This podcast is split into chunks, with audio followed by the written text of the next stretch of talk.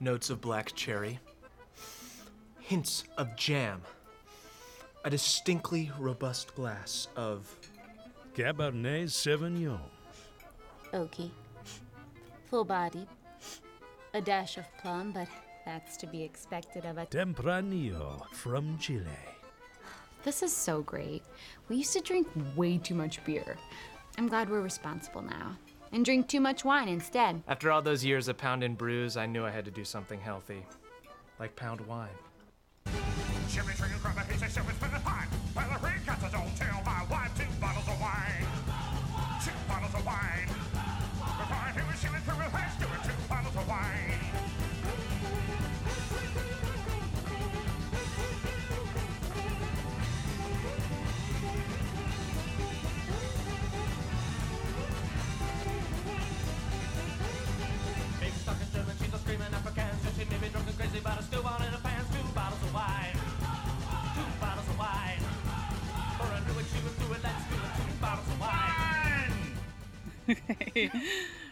Welcome to Have a Drink, the show where you learn along with us about what you drink. I'm Brittany Lee Walker. I'm Justin Fraser. I'm Christopher Walker. And I'm Casey Price. Everything's different in this episode. Okay. Uh, yes, credit where credit is due. Uh, your cold open was from College Humor's Date Night. Is that what? Hot yeah, date. it's the Hot new date. hot date. I keep wanting to say date night, and it's hot date. It's Hot Date, and they did a whole funny, Dateline. whole funny bit on wine. So we stole it from that, and the new intro music for this was just a clip from the Reverend Peyton's Big Damn Band. Two bottles of wine. Seemed Two bottles of wine. Two bottles of wine. I mean, we had the vodka song that we had to do for the vodka episode, and we had, you know, rum. So really, we're trying to cover our bases here. Tell me that we had a we had a we had a whiskey song, we had a vodka song, we had a song to remind us of the good times and a song to remind us of the bad times. Yes. Indeed. Uh, Which is any of these. Oh, Danny boy. Danny boy. Danny boy. All right, let's stop seeing Tub Thumper and uh, let's let's uh, talk about how how we've all been. Yeah. Well, it's been weird getting used to drinking wine for this episode. That's that's how I've been right now. Getting, getting used to. well, we so we use the wine to cook with as well. So we're just it's just been a wine day. I haven't opened this bottle until today. I'm I hate you guys. You are welcome. Yeah. All right, so what's everybody been up to? Um, getting really drunk while trying to DM a game. Sure. I mean, that seems fair. Uh, no, I had a I had our my usual game night, and when I was out shopping for wine, which Casey did suggest something because I honestly had no idea. I would have came in here with a bag of wine. you should have There's done that. Not a much. bladder. well, we'll get into that in the main episode, but yes. Uh, no, I, I'm not saying like I, I would have thought it was bad or anything, but I was like, I, li- I I can't have that much. I need something cheap and that I won't feel bad about throwing away. Mm. Um, but the, but while I was there at my my local liquor store, hoping the people I knew there didn't see me, I have a certain reputation to uphold, and buying wine is not on that reputation. Hmm. Um, I found uh, on my way out, you know, like the little little um, uh, uh, impulse buys you might find. Mhm. Uh, there's just before you get to that section, they have like, oh, here's your last chance to pick up some special release beers. They may have had some of the uh, the imperial malt barrel aged malt liquor from Founders. Oh God. So I picked some of that up. I picked up, uh, and then I brought it with an assortment of like a create your own six pack I had. Uh, took it to my game night, and it's like, all right, guys, I have this. This is all like I don't know how this is, but in case it's god awful, I brought some KBS to make you feel better. uh, and I, I went through a whole lot, uh, but it it was an, you know what? It honestly, it wasn't bad. The general assessment of the uh, the bourbon barrel malt liquor was, I mean, it's not bad for malt liquor. It's, It's it, about no, right. no. You are leading people on to purchase that. It is god awful. I, look, I'm not saying I'd buy it all the time. I was expecting much worse. So happy I didn't. You, sh- Um, you should be. Don't worry. I'm End of the year, s- you'll get to have some.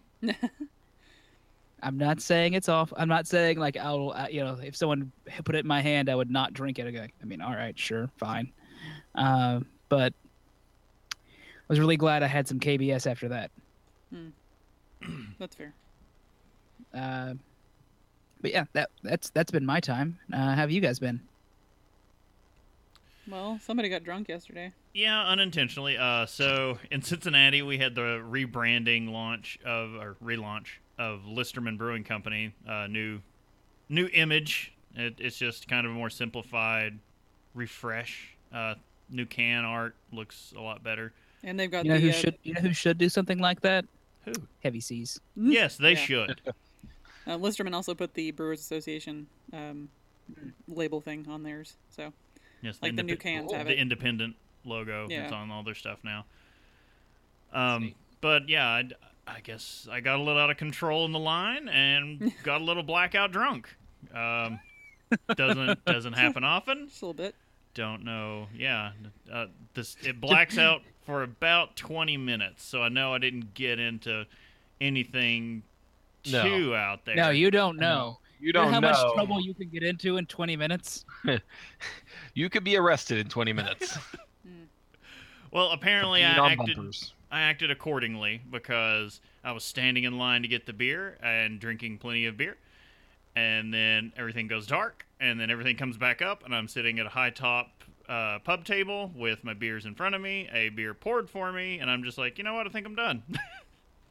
See, uh, blackout drunk for me is never things go dark. It's just the scene changes. to the next morning. It's it's it's more like one of those uh, uh, uh, Star Wars, you know, 30s wipes, like you know, like the, yeah. Yeah.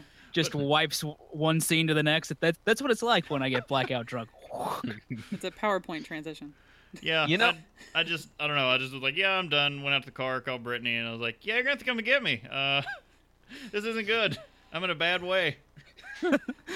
Oh, so Brittany wasn't there. No. I, No. No. Oh, I got to so this sleep makes the story even better than what I was thinking. now you're realizing there's there's even more ways you could get in trouble. And Because you don't know what could have happened in those 20 minutes. I had a You friend just know what happened me. before it and say- what was happening after. There's a lot of stories we could write in between. Because would he have allowed other women to get near you? There are no other Does he women know that I could have cut them? I could have cut them. He he just said in a text later, he's like, "Yeah, you didn't seem like you were doing the best." And I was like, "No, no, I needed food, and their kitchen was closed, and it's usually open for those." What kinds day of the things. week was this? Saturday. Saturday? Saturday? So Saturday I'm- morning. Yeah. Yeah. Oh, okay. Gotcha. So I'm looking right now at Saturday morning and you were blackout? Mm-hmm. Yeah. There's one Yeah, tweet uh, and post from me, and it was a check-in to the beer we were there to buy. And there's like an added word in there, and I'm like, "All right, otherwise it's okay." I I, I don't know. like the So I'm- cans for the beer are like all artfully placed. You can see the new label and the art on them, and I'm like, I guess I, I was just in my normal. All right, I got to get this check-in right. I knew I'd I probably can't even be, check in today. I knew I'd probably be leaving soon because I, I got um, the same message from him three times, but it was him trying to say I'm drunk as shit, but it didn't really look like that. I'm like picturing like three texts of him trying to say I'm drunk, uh, like saying I'm drunk, and it's basically just send tacos. No, Well, that's true. But it, it was Uh, just send like pizza. No, still. I am hungry. Send more things. Shit. no, it ended up being tacos were the were the key. Uh, she came and got me. I threw up, uh, passed out on the couch for two hours. Woke up and was like, "Let's get some lunch." And we got Taco Mm. Bell. I had Taco Bell. I was fine. Went back, got the car. Taco Bell, uh, uh, of whom has Negatives Gatorade. will make a now. positive. yes. Taco Bell and hungo- Hangover. No, they know what they're doing. Like she was trying to say, it's they now have G two, like the Gatorade. Yeah. They have it, in, so they know you're coming there drunk and hungover. Probably need Taco to get some. Yeah. Yeah. They're like, you need to get some Gatorade in you. It's it's now it's in our fountain machine. I mean, could couldn't they get something other than G2 though? Well, How about G Classic? G classic. yeah. I I was like, you know, it's it's got less sugar, so it's not going to taste as good, but at the same time, it may be for the best right now. but yeah, that was It's got that what was plants. It's got what drunks crave. It does. And fruit punch. So yeah, that was me. Hopefully, I didn't make too big of an ass out of myself during that 20 to 30 minutes, possibly. Hmm. But Not to not to get on a tangent, but the Renegade Grill menu that I'm looking at online at Mhm. Listermann Yeah. has some amazing wing flavors. oh yeah, You don't their even know. Honey So- wasabi. When they are open in the mornings, so good. they do uh, chicken and waffle wings, and they put syrup on the wings. With- with some hot God. sauce. Yeah, with hot sauce. It's so Yeah. good, you guys. Like no, no, the there was a food truck before, and then they got the kitchen in Listermann, and it, it, the their wings are fantastic. I, I don't know, like, is it just me, or I would much rather go to a brewery that has food, like a full menu, than a brewery that pulls in food trucks. I know. Yeah. I wish Braxton had Generally- food. So you have guaranteed food that's going to be there, and Yeah. you're not going to show up and go, "Oh God, I wonder if there's even going to be food Or have to get tonight." pizza delivered or something. Yeah. hmm Uh, Casey, anything cool happen with you? Uh, we well, I, we can get into it a little bit later on. Um, it, Oh. down in the news section, we'll talk a little bit. Oh, okay. right, Okay. I, I think No, I'm going to be completely quiet during the news section. you should be. You have nothing to say about it. I have all the says, all the feels. Okay, very good. Uh, yeah, you can go on with announcements. Oh. Not going to do announcements. what? Oh, I'm sorry. Well, that, that, that works. It's fine. Um, just gonna say the next couple of episodes. Um, so the next video episode um, will be Sunday, August 13th at 6 p.m. Eastern on DiamondClub.tv, and we're gonna be covering the Flying Dog Hot Box Pack. That's the pack part of their Heat series. Um, The next That's to catch us. That's to catch us live. You can always catch up after the fact at uh, YouTube. It will be up on YouTube. Um, generally by the next day. Uh, the next audio episode is going to be posted around August 21st, and that will cover alternatives.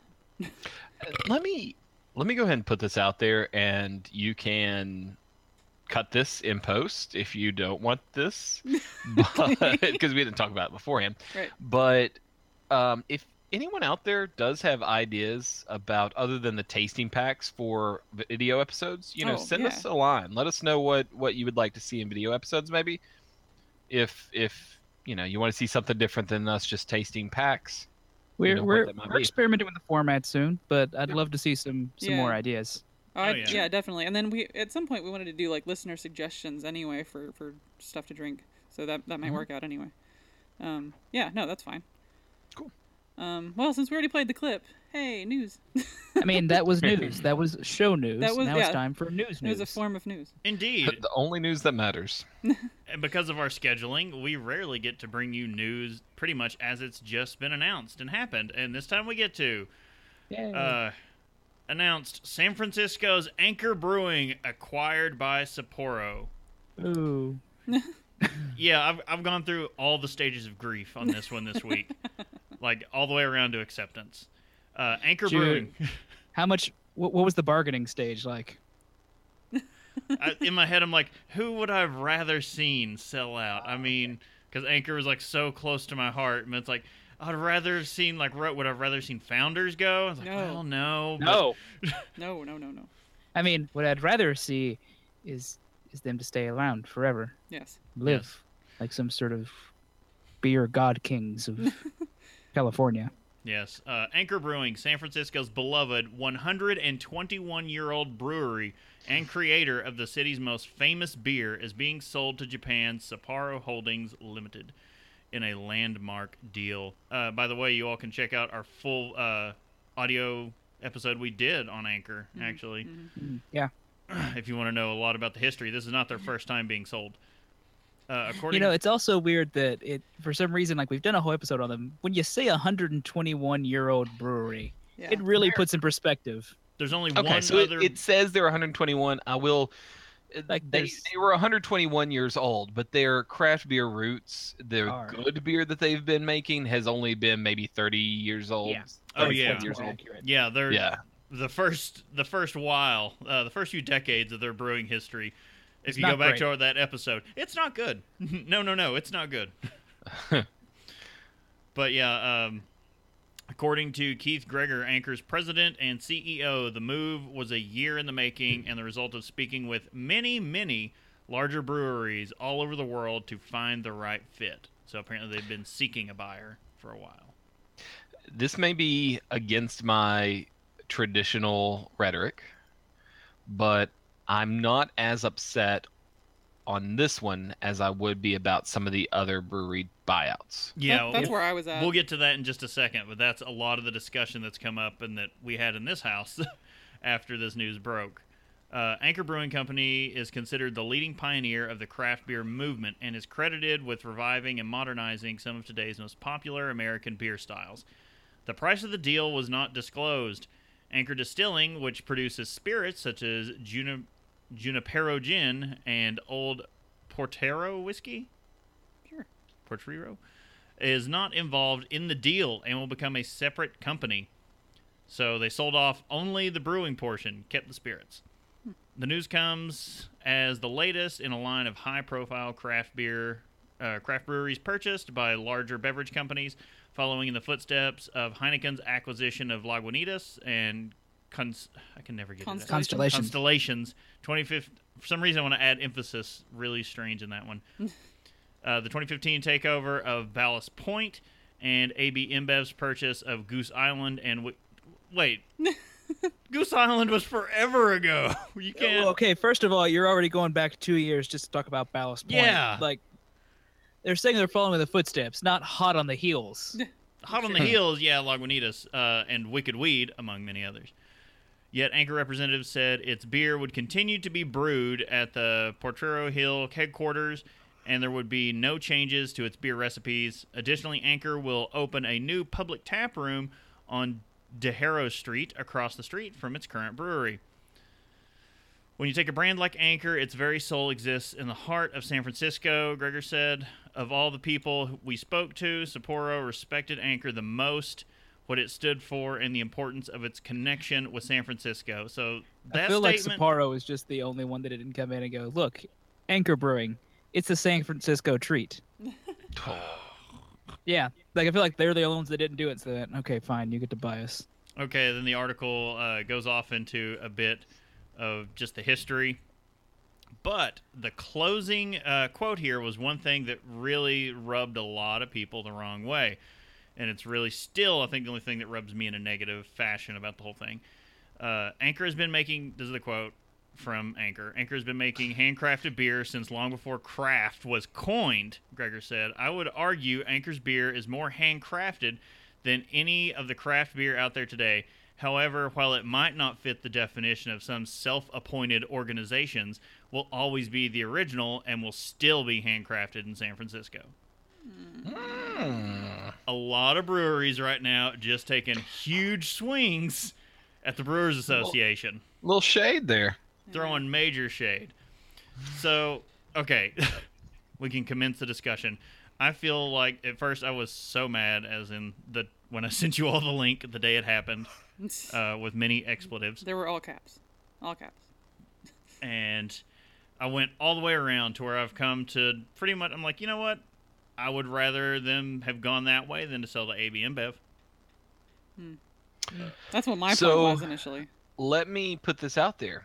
Can you name me one other brewery that's owned by Sapporo right now? I can't. No. I can, and only because I looked it up. Sure. Yeah. But there's another brewery that I actually still hold in high regard without knowing who they were. And I really enjoy the stuff that they make still. And they've been owned by Sapporo since 2006. Oh, who? Okay. Unibroue from oh, Canada. Oh, that's Yeah. a biggie. And that's Okay. I mean for me that craft or that it that's an import, but it that is still made to be like craft tasting. It's not like watered down at all. Hmm. So I'm not on the side of do I think Sapporo will change it? Probably not. On the side of uh, Fritz Maytag was the guy who who founded, or not The- founded, but who came in and and Made it the the, the anchor. around. Yeah. Yeah, the, before Maytag came along, they were basically making poison. Yeah, yeah, pretty much. Maytag And- came along and really modernized them. And Keith Greggor came in with Started um, steaming them inside of uh, washing machines. Not too far from the truth. um it I think it is the same family. It is. Because It is. Yeah, Yeah. yeah, Yeah. yeah. it's it's it, And Fritz Maytag sold the brewery out in 2010 to uh, this Greggor guy and Tony Fel- Foglio, um, and between the two, you know, Greggor I think is more the business guy.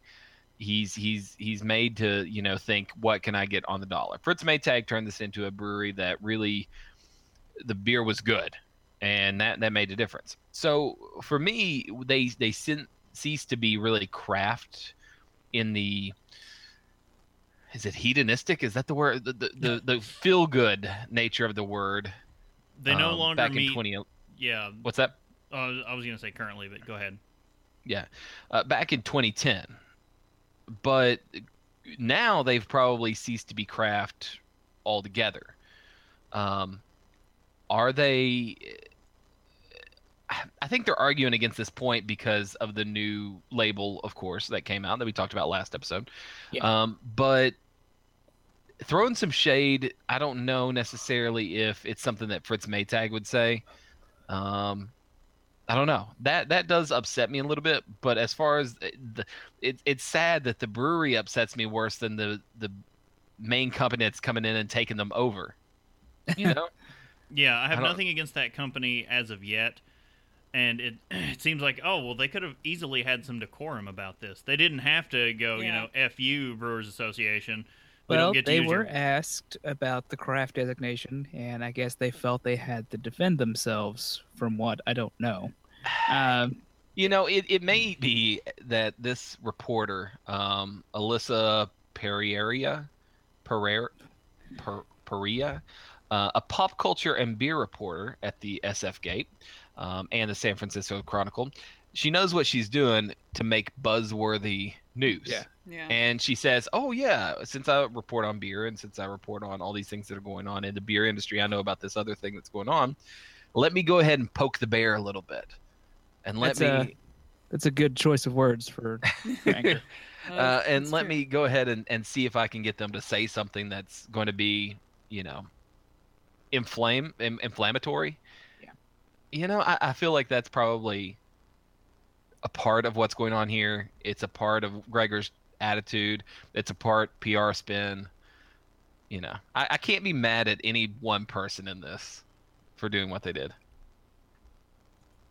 No, but mean, it's still. I still could be a little upset at, at Greggor. Yeah, the comments are very inflammatory. Um, you would think if it was that out of context, we would be able to find something from him saying, "Hey, whoa, I no." Look, he's he's out of the game. He doesn't care anymore. well, you don't well, know he's that. he's He still could on. CEO, I think, of the company, even after the sell, sell or whenever the sell actually comes along. Because usually these things are announced and then it doesn't happen for a couple weeks. But um, he is CEO, so he may he may continue to be CEO, or or actually, probably in that case, it would be head of that division for a little while. Yeah, it's just with Anchor's history, it it really hurt when we see the brewery that was responsible for this like modern wave of of craft That's, that that's we're in. absolutely true. Yeah. it's it's the figurehead of all of this. Like they've just been the one everyone looks to, but I guess sales haven't been the best. Uh, even though their distribution has ramped up and you can find more and more of their beers all over the place. I guess Well, just they're many competing in a really, you know, very competitive market. Like, Yeah. so you know, yeah, they get into more distribution areas, sure, but there's a cost to that. Plus, there's the co- you know, depends on how much they're selling in each of those markets because of how much other stuff is in there. So it, you know, just because they expanded into a lot of different areas doesn't mean that they were necessarily making the most most money out of it. Yeah, a lot of it. If you dig into comments on the post, not not from uh, SF Gate's website, but from uh, Reddit and places like that, we're actually getting you know consumers posting about this. A lot of people from a lot of different markets just go in and say they don't market it. Period. Like it just shows up one day. Like there's no, like they don't put anything out. They have no advertising whatsoever. Yeah. it shows up and you just assume it had been there the whole time. Yeah, like because Pretty all the labels are so antique looking. Uh, who knows? A brand refresh may have done them a lot of good, or maybe actually just investing in some advertising outside of San Francisco. I don't know, but it's come to be. I'm probably I was I was ready to buy my final anchor beers. Like you know what? I'm gonna get a steam beer and a porter. I'll enjoy those. Pour one out for my homies and call it call it dead to me. But I couldn't do it, and then just thinking about it, I was like, well, who would? uh, It's not terrible, but it comes down to we may be seeing the very roots starting to grow for a battle of the giants. When you think, okay, if it comes down to it, which mega macro monster would you support? Would you support uh, Sapporo, who has purchased, you know, in say 10, 15 years, a a ton of craft brands, and suddenly you're on a world, you know, level with AB InBev? Who would you back in that fight? Like, could you back someone in that fight? Hmm. At what point do you call those brands dead to you? Uh, around the point when my liver finally gives out from all the years of drinking. Hmm. yeah, that'll probably be first. But I don't know when did I mean what would happen if in 10 years they've bought another, you know, whole bunch of breweries and we're looking at it being on the same level and it's like would you keep drinking these beers even at that No. point? So uh, we, uh, you know, we don't need to spend too long on one one episode, but I do want to say, just because you buy breweries doesn't mean that you're the evil AB InBev. It's it's the attitude once you buy them up. Do you let them continue what they're doing? And for me, when they purchased the Canadian brewery Unibroue, that showed that they were continuing to make a good beer.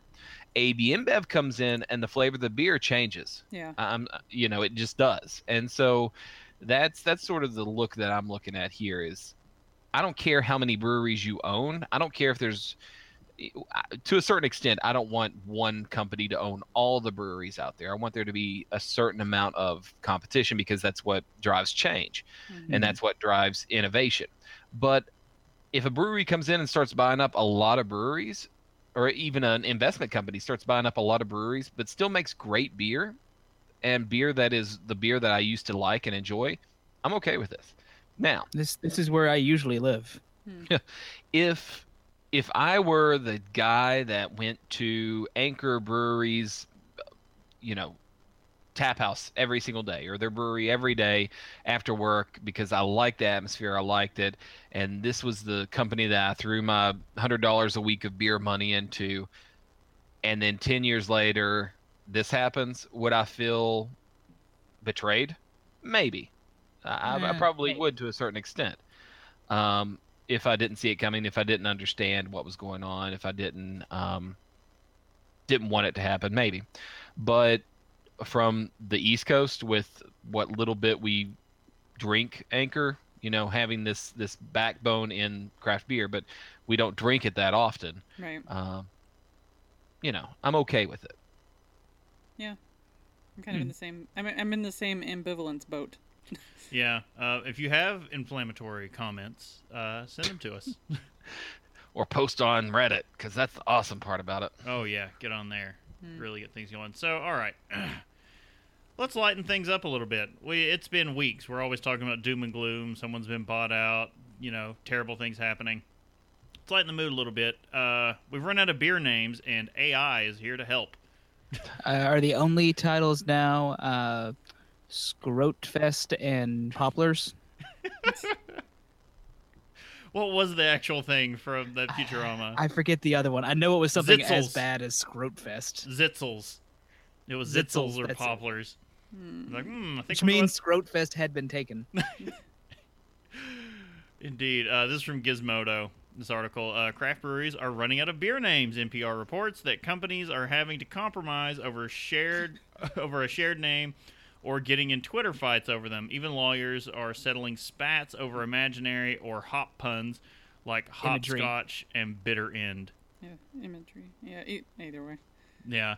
Uh, so rather than relying on our boring human brains, why not use artificial intelligence to come up with with fresh new names? That's what scientist Janelle Shane, who uses artificial intelligence for this purpose frequently, decided to do. The results an IPA called Yamquack, a Yeah. cherry trout stout, and the fire. Oh yeah, fire pipe amber ale. Yeah, the burp is silent for in most of the time. It is. but- is. It, it's really hard to get it in there in writing.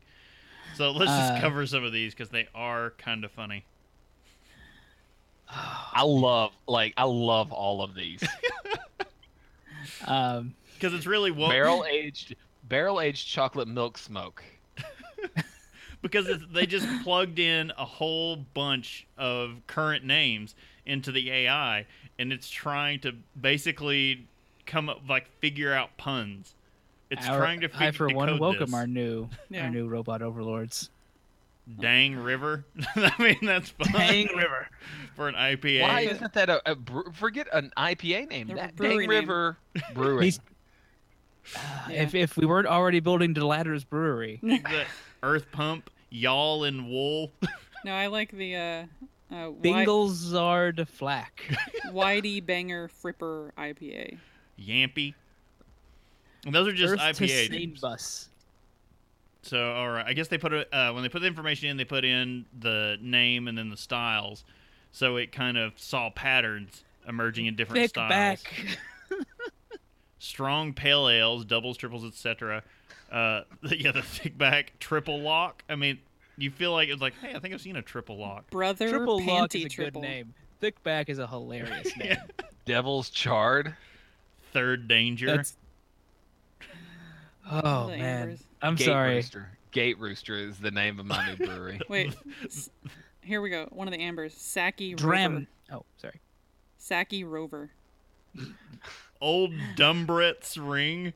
The Vunker. close. The Vunker, Oh, the man. finger. Sir, the Sir Coffee Stout. How is that not already a thing? Oh. Dramped. Hmm. Dram. All these are good. All these could definitely be. Yeah.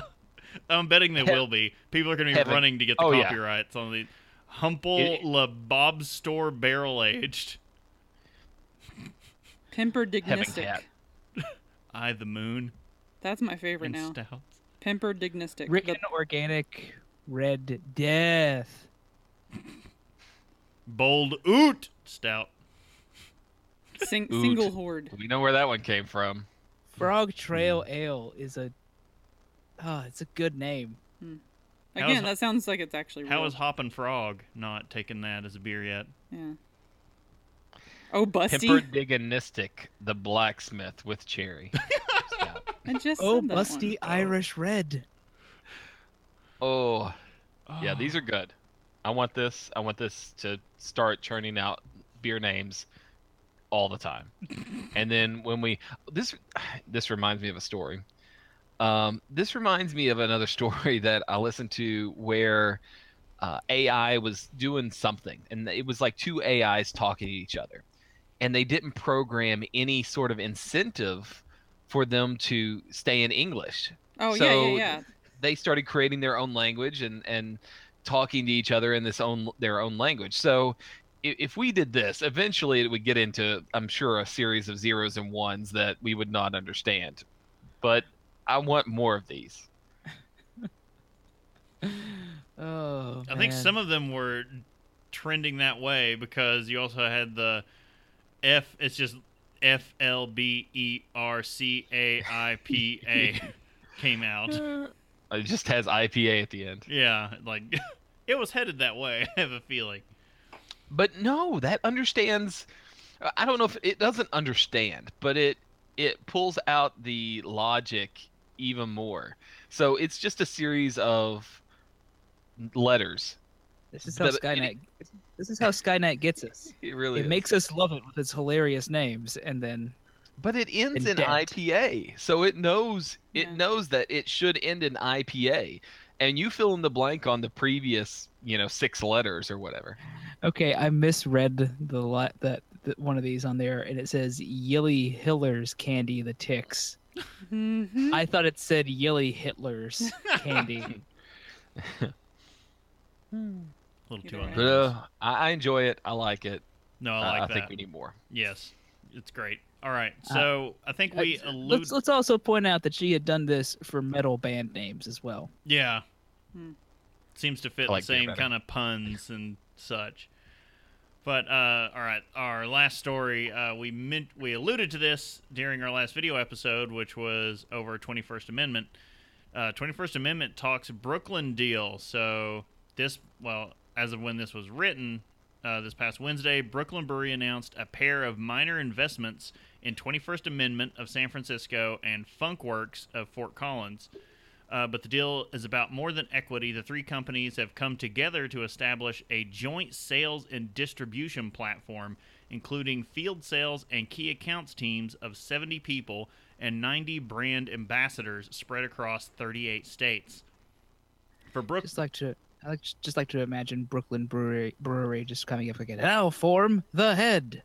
yeah, it really seems like they came together and like, hey guys, we're kind of spread all across the country, but if we combine, you know, all of our footprints, we can really make something out of this, and we don't have to move to like sell out to somebody. It's more of kind of what Stone is, has been trying to foster, saying, hey, we don't have to all sell to like the big guy. We can kind of co-invest in each other. Mm-hmm. Form blazing distribution platform. I want to see more of this because there's there's Midwest breweries that are doing great. There are East Coast breweries that are doing great. There are West Coast breweries that are doing great. Let's just bring them all together, and that's what they've done here. Yeah, uh, for Brooklyn, the arrangement caps off an extremely active two month stretch that saw the company establish three other new joint ventures outside the country. Not to mention, Brooklyn sold a minor stake to Japanese uh, brewing giant Kirin last fall. But what does the latest activity mean for the other brewers involved? Funkwerks and 21st Amendment are two very different companies. The latter a regional stronghold in cans, and the former a smaller operation dedicated to glass four packs that have shared little in common aside from the fact that up until now they haven't had the winds of corporate capital at their backs. To answer that, we touched base, and they talked with everybody, and, and they all blew smoke, essentially. But uh, on the record, how this deal, how did this deal come together? There are a lot of breweries like us that are sort of in the middle. They've spent some money on expansion projects and don't have the cash left over to be out there spending lavishly on sales and marketing and promotions the way some of the breweries that have been bought out by the bigger guys or the private equity guys do. So the- okay, real quick, Casey.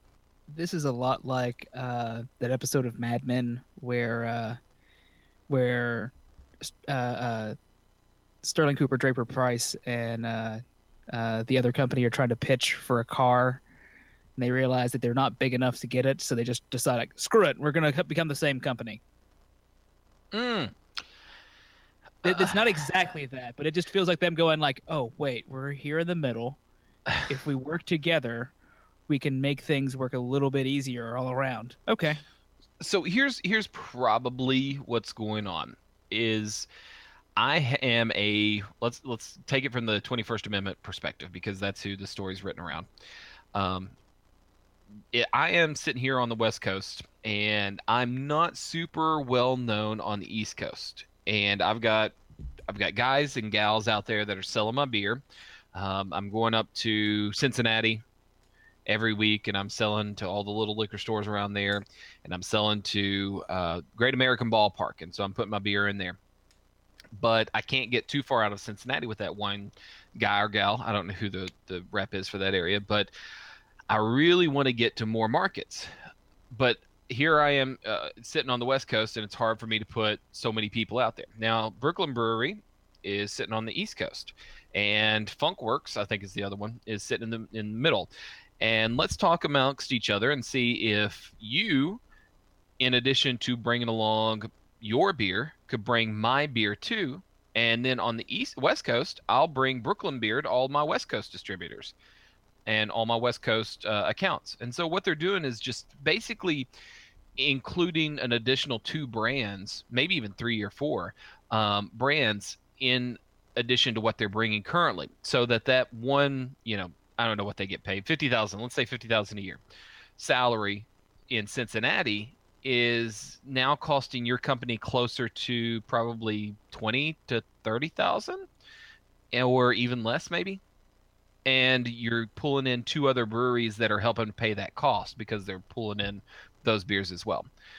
So it's basically you're taking the amount of time that you're in a store. I can pull my beer in and say okay let me have one tap handle Whereas if I've got three beers, I can say, hey, I've got three very different beers here. Let me have three tap handles, and we'll pour from there. So at Great American Ballpark, you may see a 21st Amendment beer, a Brooklyn Brewery beer, and a Funkwerks beer. Although Funkwerks would be a little bit harder to sell, um, right there on tap at the ballpark. Yeah, Yeah. it it, it would allow for for them to, to to to do more together, I guess, basically. But Yeah, you can get in the markets that you can normally, and let's Cincinnati's a big market. Let's say you want to go outside Cincinnati and and you wanted to come down to Lexington. Well, that's easier to do now since I've got three brands. I can go to Lexington and sell my beer, Lexington, Kentucky, and sell my beer because I've got three different beers to sell and not just one. yeah, there's a lot more that can be made. Whereas before, you may not have had a salesperson dedicated to Cincinnati. They may have been dedicated to a nearby market and would come down here every now and again to push a few things. So they could have been stationed in uh, Chicago or Indianapolis and were just making a day trip of it to buzz down to Cincinnati. Whereas one of the other breweries had someone already stationed in Cincinnati and can make those trips, you know, those day trips out even further to spread it. And 21st Amendment got a little bit extra cash because they are sharing their force, uh, their sales force. They're they're getting a little extra cash in there too. So, in addition, they can spread themselves a little bit thinner, open up some new um, brewery sites, maybe um, open up some more uh, capacity so they can brew even more. Maybe they'll open up a brewery in the Midwest.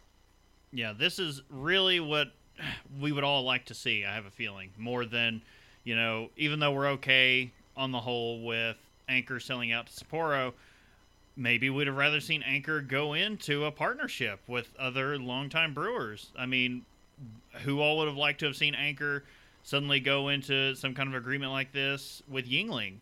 I mean, both Yeah. Hmm. brands are, compete saying that they are the oldest brewery in the country. Why not have them come together and be like, hey, like the two oldest breweries in the country just made, just shook hands and now are I'm just right now pic- picturing them as, as like the Weyland-Yutani of beer. Pretty much xenomorphs. We already have that. It's called Anheuser Busch, but yeah. Man, I'm getting drunk.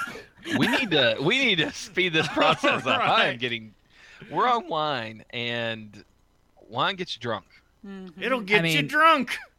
if if you can drink it, how does Tyrion do this? You know what? I feel like that's a great, uh, great segue. Get riggedy, riggedy, wrecked, son! Since some of us already are. I'm getting there. I'm already one bottle of wine in on an empty stomach. Oh my gosh. I got some pizza. You just need to drive to Lexington. I told well, I told Ashley to go get us some tacos when we mentioned tacos earlier and she said no. Oh, I'm so sad. excuse me. Um, all right. So untapped time. What do we got first? so we have got the Dale's Pale Ale. Dale Gribble. It's usually my first thought. Rusty Shackleford. Um, the original craft beer in a can, Dale's Pale Ale from Oskar Blues, is celebrating 15 years of deliciousness. To commemorate this occasion, Dale's Pale Ale released limited edition 16 ounce cans featuring the unique illustrations of Macbeth. Uh, when three cans are lined up side by side, they create a mural depicting Oskar Blues' journey from mountain town brew pub to craft beer pioneer. So- It is a really cool. Like 'cause Yeah. they show it on the thing. It's like, oh, oh yeah, Yeah, it looks neat. I would love to find those cans. I haven't seen any around here yet. Because usually their their art honestly doesn't really impress me that, that much. So, like seeing this, I'm just like, oh, okay, good job. Well, they're usually pretty minimalistic about it. Like it's just Yeah. a kind of like pattern on the can, and then just says what what the beer is. So just skip ahead a little bit here, but we're just gonna say so. Um, basically, they've teamed up with Untappd to celebrate this uh, this awesome anniversary and this cool art and stuff. So, uh, Untap uh, Dale's Pale Ale. So there's several levels. um, so cherry popped. Uh, check in any Dale's can or draft. You get 500 Oh. points. Say hi to Can D. Uh, check into five Dale Pale, Dale's Pale Ales. Ugh. John Uh, Candy. That's depressing. Yeah. Either way, not all this is yeah, uh, worded weird. Uh, but you get 2,500 points for that check-in. Um, take a walk with Stu Tiva. Sure. Uh, check into 10 Dale's Pale Ales, and you get 5,000 points. Hang in with Anita Brew, 15, and you get 7,500 points. pipes down, cans up. Uh, 25 um, Dale's The pale way ales. I kinda like to. yeah. yeah. Uh, so that's that's gonna be twelve thousand five hundred points, and then enter the weasel. yeah, that that's twelve thousand five hundred points. yeah, That's twenty-five pale ales. twenty five cans of beer. Yeah, Start Twenty-five chugging. It's- cans it's of quite the- beer, you take one down, pass it around. you still have more to go. Um, the- By the way, all these points are for to redeem uh, redeem to win merch from Yeah, yeah. Oskar Blues. So the final one is um, so the the enter the weasel. Um, you get you Pauly can check Shore in at the brewery, at Oskar Brew- Blues Brewery Tasty Weasel Tap Room, and win a limited edition screen print while supplies last. Seems like a lot for a screen print there, but uh, anyway, this goes until um, No, no, October to enter the Weasel, you just have to check into check into one of their beers at any of their brewery. Yeah, Oh. yeah.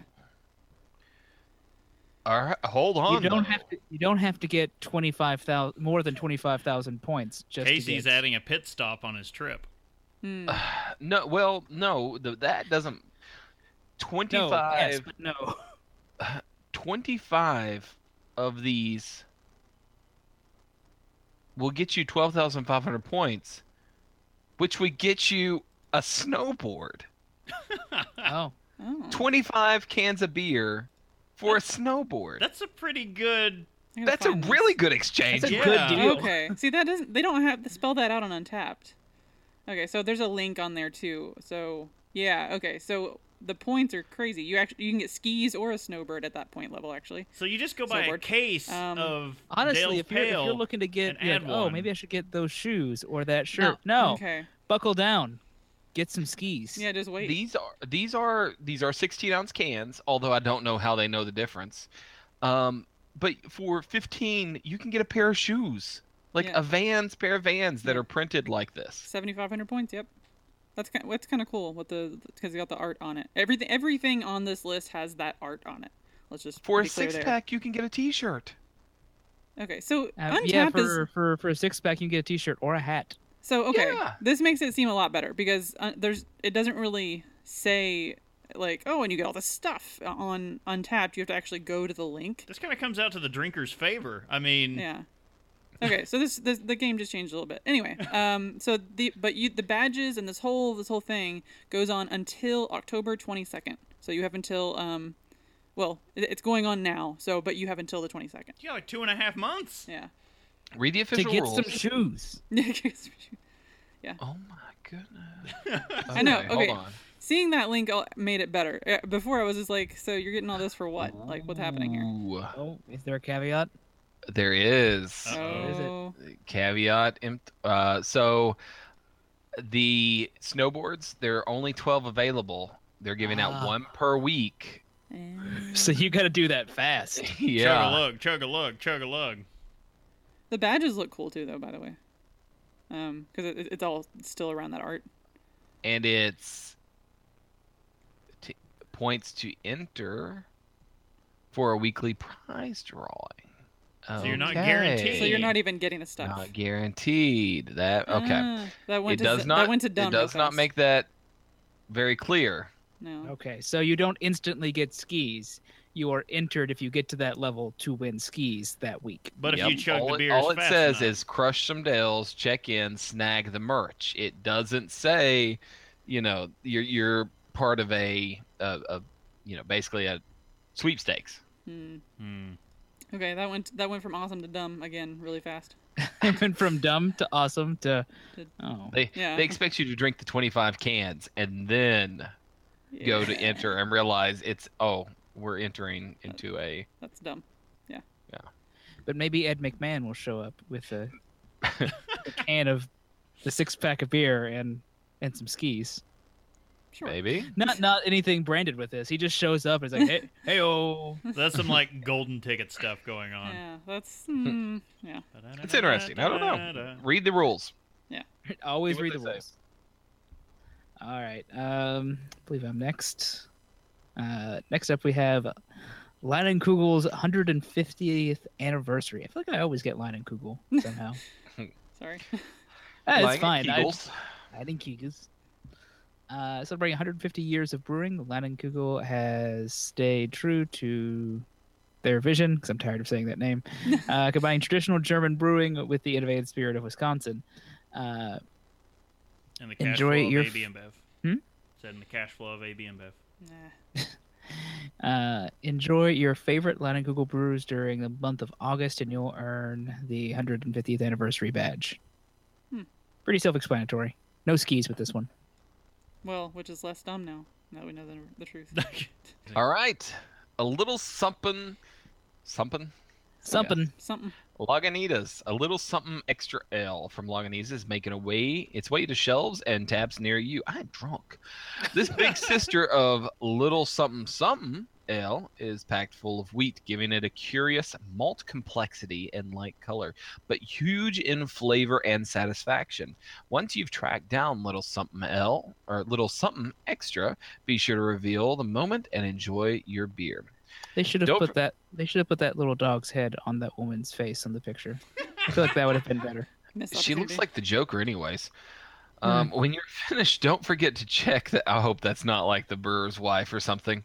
Uh, when you're finished, don't forget to check that delicious ale in and unlock a brand new badge. Check into one little something extra ale from Lagunitas between July 30th and August 30th, and you'll earn a little something extra badge.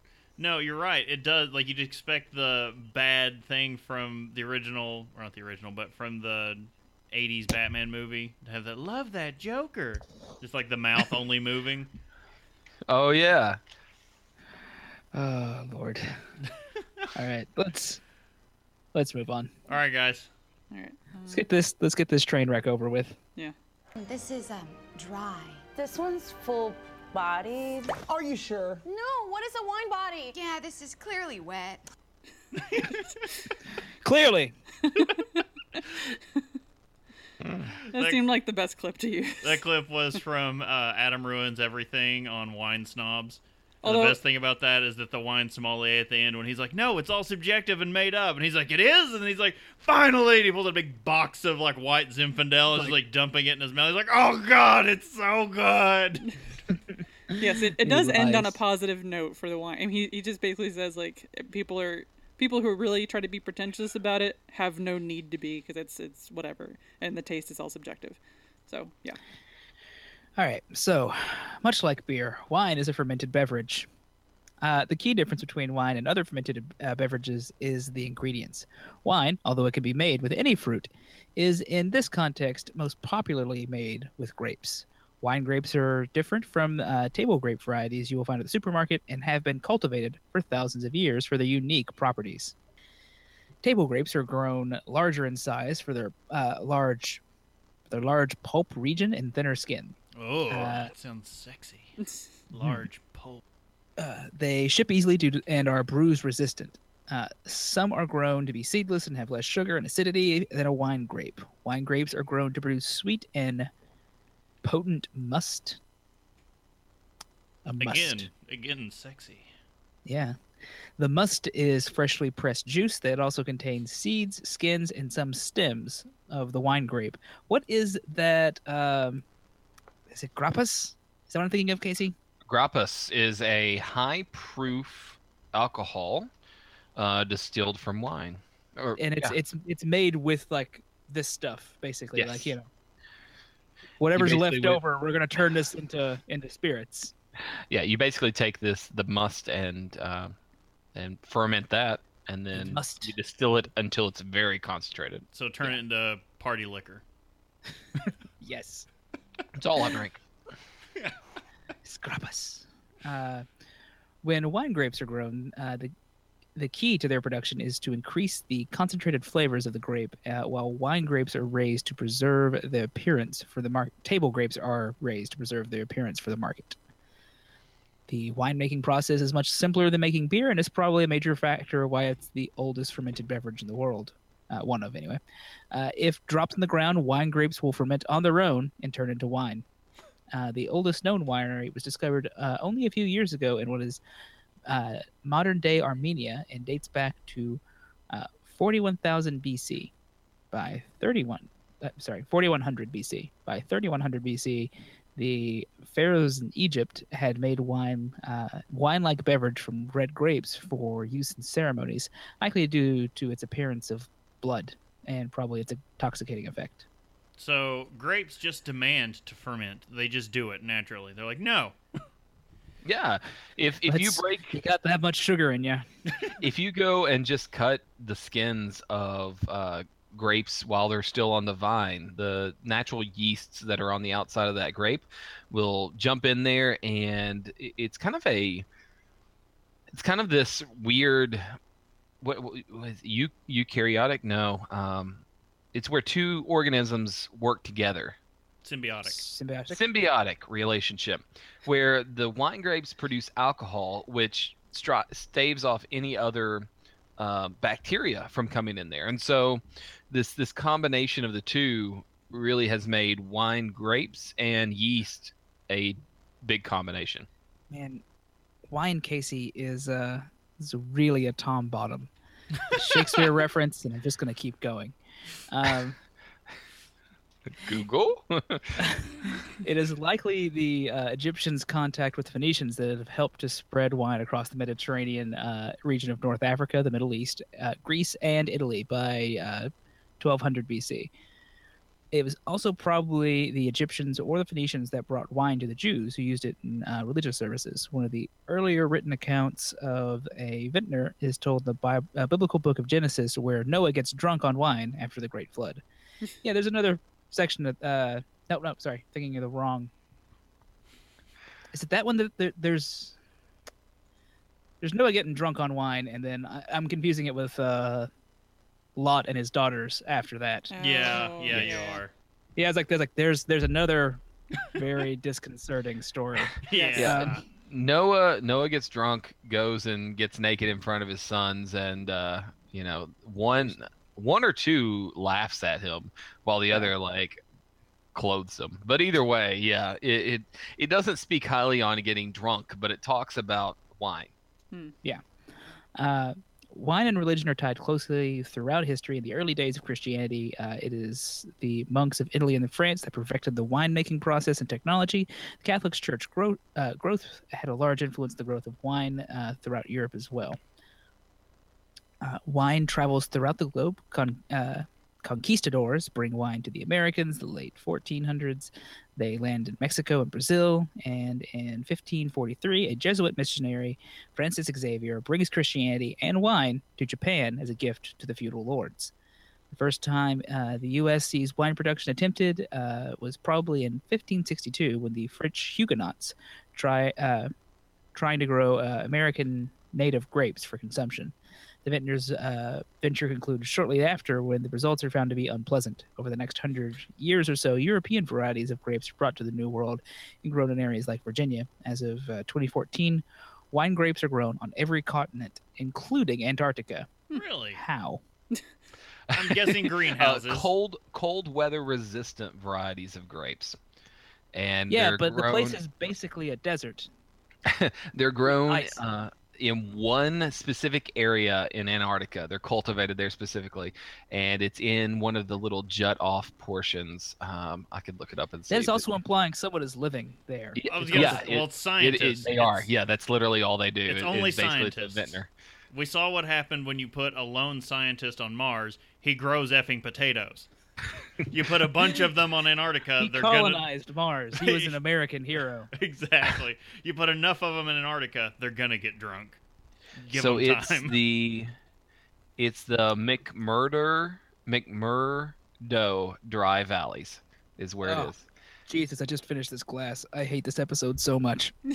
We'll pour another glass. We're still going. Ugh, okay. All right. So, how it's made? I just in my head as I say it, I hear, I hear the thing going from the old show.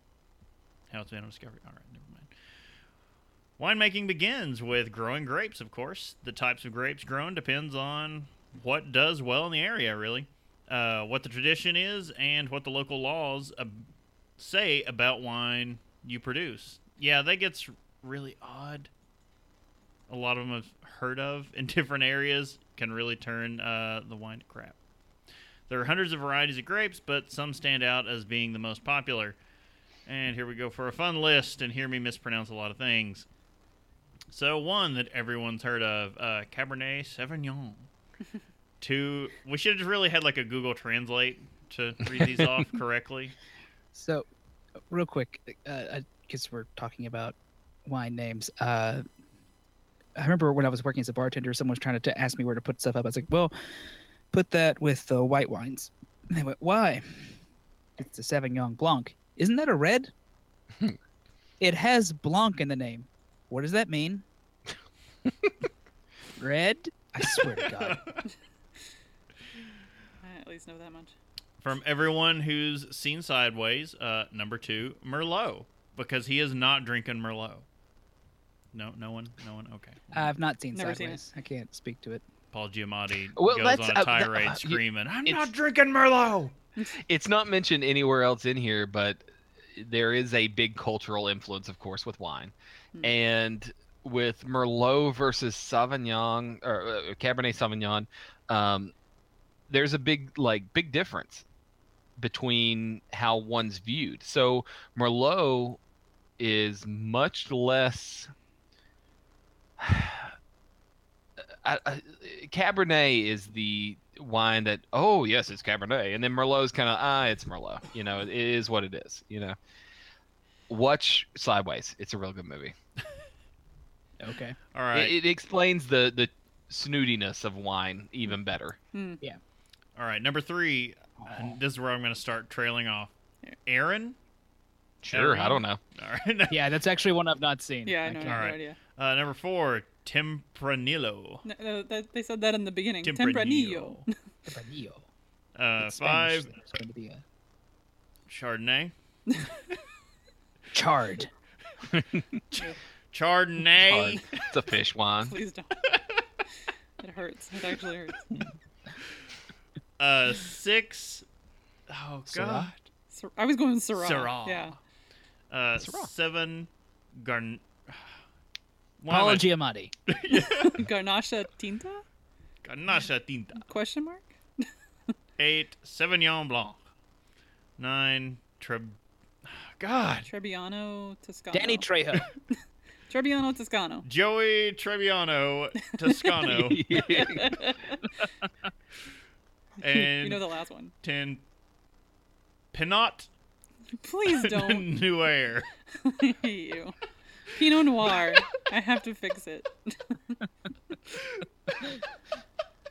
it hurts. Okay, he's a little too I'm, pleased with I'm himself. entertaining I know. myself. He's also got a giant bottle with him, so. I'm drinking a 750 milliliter bottle of something by myself.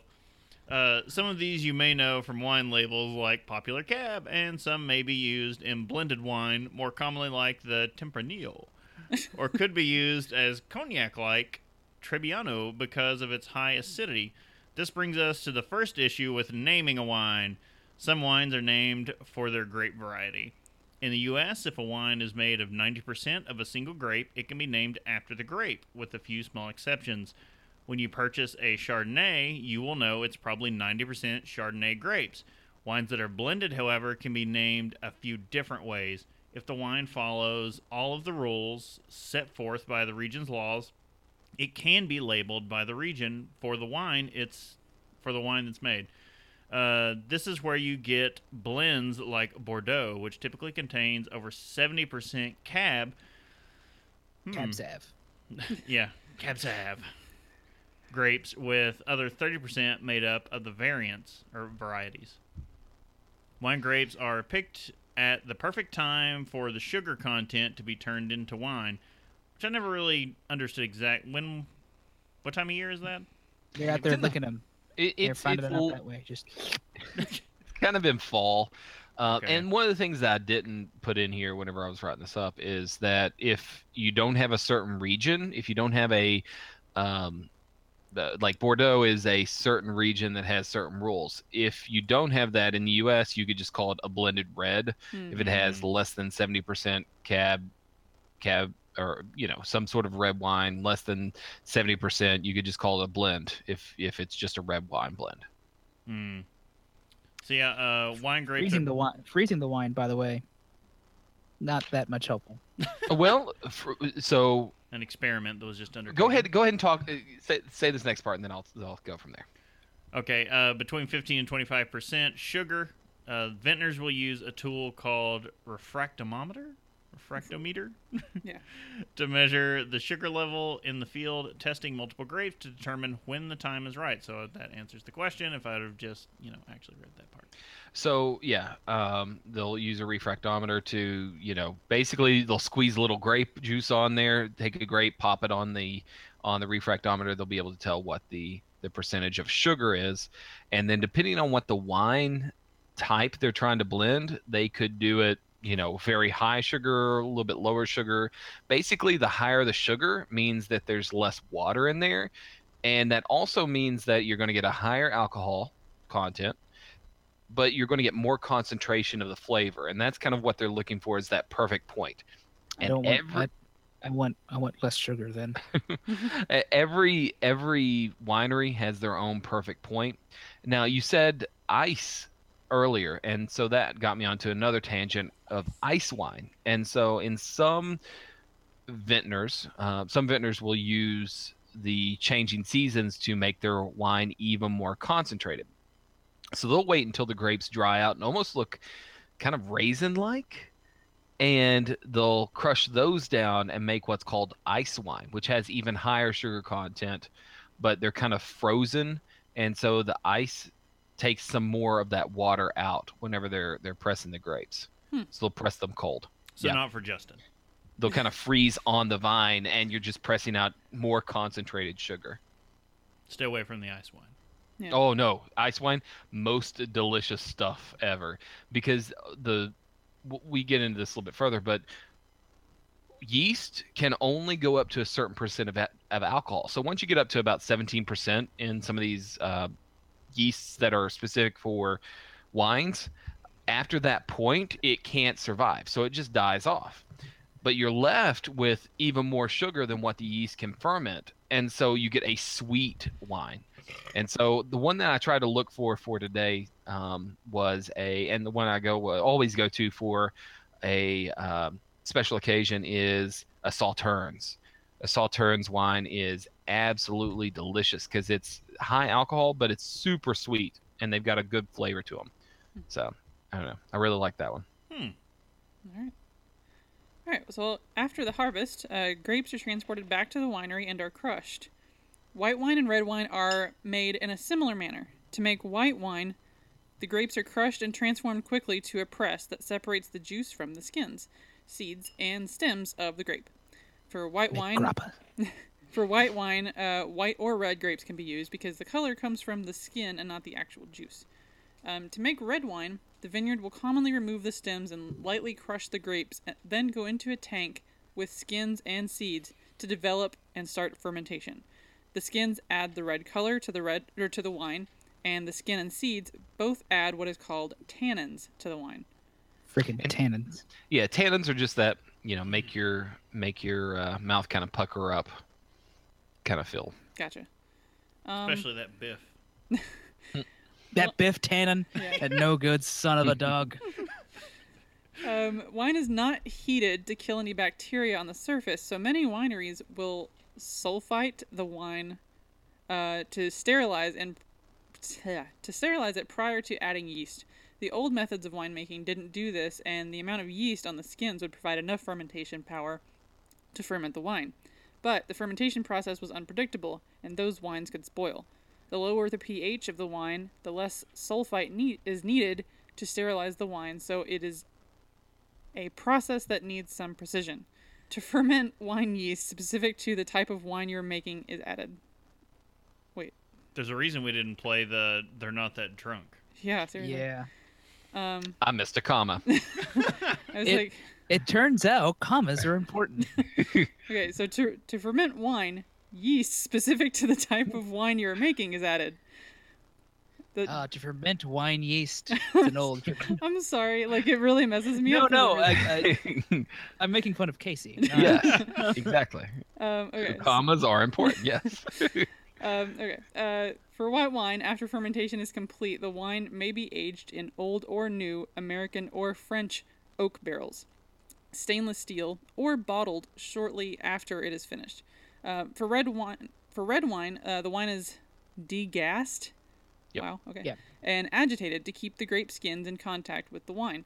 When it is finished, the grapes are then pressed and racked to clarify the wine. It can then spend several months aging in barrels prior to bottling. If the wine is a blend, many types of fermented wine will be tasted to select the appropriate proportions, and the wine is then mixed in large amounts. Um, for pink, blush, or rosé wines, the process is a little different. For rosé, the winery will likely blend red and white together after fermentation. For pink and blush, the grapes a winery will start with are red skinned, and the process to make red wine is followed, except they only allow the juice to contact the skin a short amount of time before pressing it off. Um, to explain how to make champagne or sparkling wine, we probably need another episode later on, but the basic process is to ferment wine as you would normally, then add a little unfermented grape juice to the mix and bottle with fresh yeast. The re-fermentation in the bottle makes it have carbonation and therefore the explosive bubbly nature we see. Fortified All I know wine. Is the proper way to open up a bottle of champagne is with a sword. Oh yeah, yeah, obviously. Uh, fortified wine is another large category where liquor, most of the time brandy, is added to the wine. This increases the alcohol content. Additionally, some sweetener may be added to offset the high alcohol content. Also, sometimes aromatics are added, um, and this qu- category includes port, vermouth, uh, Madeira. Madeira. Madeira. Madeira. Yeah. Okay. It's uh, it was Benjamin Franklin's favorite drink. Uh, Marsala That and sherry. lush.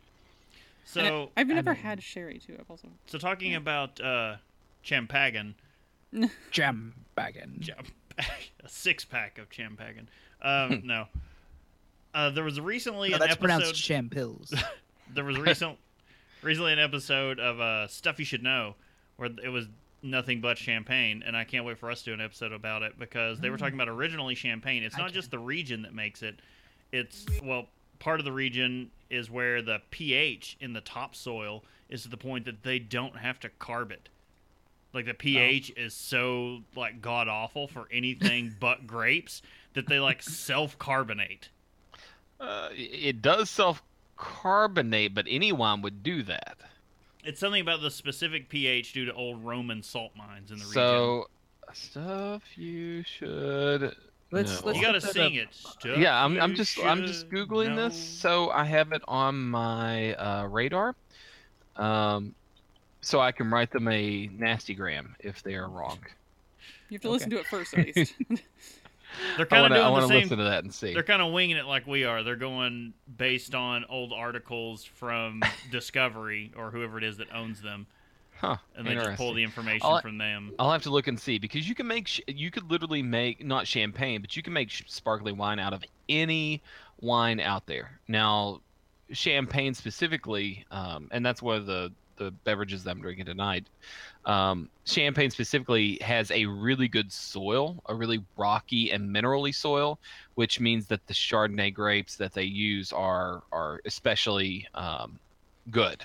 But Uh, yeah, it's the- it's a little bit different. Yeah. What they said is traditionally that's what you'd have seen, is that that's what led to the you know carbonated kinds of cham yeah the champagnes we see today was because Oh. before they didn't have to add anything to it, and originally that was how you got that kind of a wine. I'll have to look and see. We'll see what it does, what it says. Okay. Wine Casey- regions. Casey, So, where where are the top wine pr- uh, producing countries? uh, so according to volume, just like the uh, the styles and the grapes that we were talking about earlier, Grapes uh, of Wrath. Grapes of Wrath. Um, the top wine producing regions in the world by volume change with international trends in wine. So currently the list is as follows: it's France in first place, Italy in second, Spain in third, and then lowly the United States um, down below. We got we got beer and spirits to make. We ain't got time. So the top three were pretty much in the, the categories and in the, the order that they were um, for most of the modern wine era. Um, though you get down to the United States, we didn't get our status until probably the 60s when the, what was it called? Um, it's not Sideways, but there's another really good movie out there um, about wine that talks about the the battle of French wine against U.S. wine, and, and they get tasted, and it's got the guy who plays Snape. Alan Rickman. Alan Rickman. Alan Rickman. It's got Alan Rickman in it. So, um, go check it out. It's a really Die good. Hard. it's got uh, it's a lot, quite heavily set in California, and then the final part of it, you know, they they Die basically Hard take three. France ho, and ho. the United States against each other. Now but I have a really big deal there. Um, Argentinian wine has really been on the rise. Australian wine, I, I'm going to go ahead and say it's a lot due to yellowtail. I was gonna say Yellowtail. Yeah. South African wine is doing really good right now. Chinese wine is on the growth pattern right now. So they're they're really like heading up there. They haven't been on this list very long. Um, Chile, they have some amazing wines down in Chile. Um, and then Germany has always been sort of on the list, but They they got beer to make. yeah, Yeah. they've been making uh, they've been falling quite a farther down, quite a bit farther down. Um, Gewürztraminer is what I get my WoW character's name from. Yep. So um, I have to throw that one out there. I gotta say the U.S. standing might be for a similar reason because the wine growing region in the U.S. where it's most popular is also now where a lot of you know middle of the road breweries are starting to buy up land and put in their hop farms. Mm. And also that same region tends to growing hemp and similar plants, which are now being legalized. the Pacific Northwest is very good growing area. Um, they've got some amazing weather. So Um, yeah, the uh, the land in that region is now being utilized for many many different reasons. quite fertile uh, for vine and vine growing plants. So the regions have their own laws uh, that can govern what wine can be called and what you can call wine. So you know, in France, they've got specific regions that you grow wine that you can Most call it Bordeaux. Champagne. Champagne is is Champagne, Bordeaux. Uh, I don't know Chianti in Italy, uh, Prosecco in Italy. Um, I don't know what we've got in Spain, but there's probably some sort of uh, region there. In the United States, we traditionally grow a lot of uh, Cabernet, or, or not Cabernet Blanc, um, Cabernet Sauvignon, and so that's kind of our big thing. The when we talked about the 90% and above, and you can name it, uh, Cabernet is one of those that varies, uh, where you can actually have 75% of your wine grape being Cabernet um, Sauvignon, and then you can still call it Cabernet Sauvignon. But anyways, with that, it changes with regions. Um, so I've got this whole section here that's more for discussion than it is for just me reading. Uh, but it talks about how to order wine and not look like an idiot. Don't don't tell these secrets. It's the only way that my my old coworker is either a got to feel superior or b got to make an extra bit of money. Uh, you have read through this and you know exactly where I'm going. I cannot Uh, order wine to save my life. I if Don't. we're out somewhere that necessitates it, I will take whatever is suggested, or I'll just let her order for me. As if I help at all. Because when she gets wine, she's like, "Just give me the driest thing you have." Yeah. Yeah. That's not wrong actually. So here's the secret that uh, I went to a. oh, Okay, so it was our anniversary, my, my wife and mine's anniversary recently. And so we went to a nice restaurant, like you do. You go to some place that you spend more than really what you have. Mhm. And you go there and you buy dinner and, and you buy things that you, you can't really afford, but you go out there and you, you do it anyways because it's a special occasion. You know what? Dying alone doesn't sound nearly as bad now. so we went to a good restaurant down in Charlotte, North Carolina. A really nice high-end steak re- steakhouse that on the menu or on the uh, the review sites on Google it, it come in at four dollar signs. So um, I'm not saying it was a good decision. I'm just saying that it's what you do. Hmm. So we we went out and I got handed this wine list that was more like a wine tome and it was 400 wines deep. That's ridiculous. And so, what we're going to talk a little bit about here is really about what what happens whenever you get handed this wine list. What do you do? What does it really mean? Um, and so we're going to go into that. So Well, then- wines in restaurants will generally cost you about three times more than what it would in a retail outlet. Shh. You buy a bottle of wine for the table when you're at when you're out to eat. So It's a it's a good deal. It, it well, it is a better deal to buy a bottle. I don't know it's if better deal some- to buy it than buy it by the glass. If you're going to drink more than two to Yes. three glasses, yes, buy a bottle. But Same it's going to cost you a lot more than than if you Yes. just went down to. what 10 what 10 glasses of beer at a good restaurant would cost me i could buy an entire keg it's just what restaurants do. So keep that in mind when you're going but the markup on wine's a little bit more than probably what you would get with um, beer. Um, so because of that i say and this is me don't buy ultra expensive wines in a restaurant. Don't Unless you want to make your server really happy because he's like, oh, tips coming in. That's that's very true. If you're going to buy, like in my opinion, if you're and you've got that's an additional twenty percent that you're going to be tacking on on top of that. So really, you're looking at probably three to four times more than in a in a restaurant. So if you're going to go buy a bottle of Dom Perignon, you know, in a in a grocery store, not a grocery store, in a wine store, you're going to pay between 150 and 300 dollars probably for depending on the vintage um, for a bottle of Dom Perignon champagne in a big restaurant for that $150 bottle you're going to pay between 300 and 400 probably for a bottle of Dom Perignon. So don't buy super expensive wines mainly because you're you're not going to if you can find it in a another place if it's something that's specific to that restaurant if it's the only thing you can find or the only place you can find it maybe maybe that's what you want to do if you're big into wines but i wouldn't suggest it otherwise so most wine lists are designed with the casual drinker in mind. Whenever they hand you that 400 pound wine list um, they know that you probably don't know a thing about wine. And that wine list is there in some part to actually intimidate you um, but so they can recommend something to you. Uh, to a certain extent maybe yeah um, around half of all wine purchased off of a wine list and this was a study done was the second cheapest on the list so don't think that whenever you're buying that second cheapest glass of wine that that's you know that you're deciding that they've put that into your mind that that's what you're going to do so they're pushing you toward that second cheapest wine Well, and it's also like the standard thing to think of is, oh, well, don't buy the cheap stuff. Right. But I don't want to spend too much. So I'm going to go one notch up and feel better about myself. That's Mm-hmm. usually the mentality that you would that's Alright. less to do with the the restaurant, more to do with how the that's consumer just reacts. practice But what they will probably end up doing though is make sure they have a lot more of that on hand. Well, yeah, and the second cheapest wine is uh, is probably uh, you know twenty percent more than what the the one below it is, and they're to be perfectly honest, if oh so at this restaurant they charge ten dollars for the cheapest wine, and twelve dollars for the the second cheapest.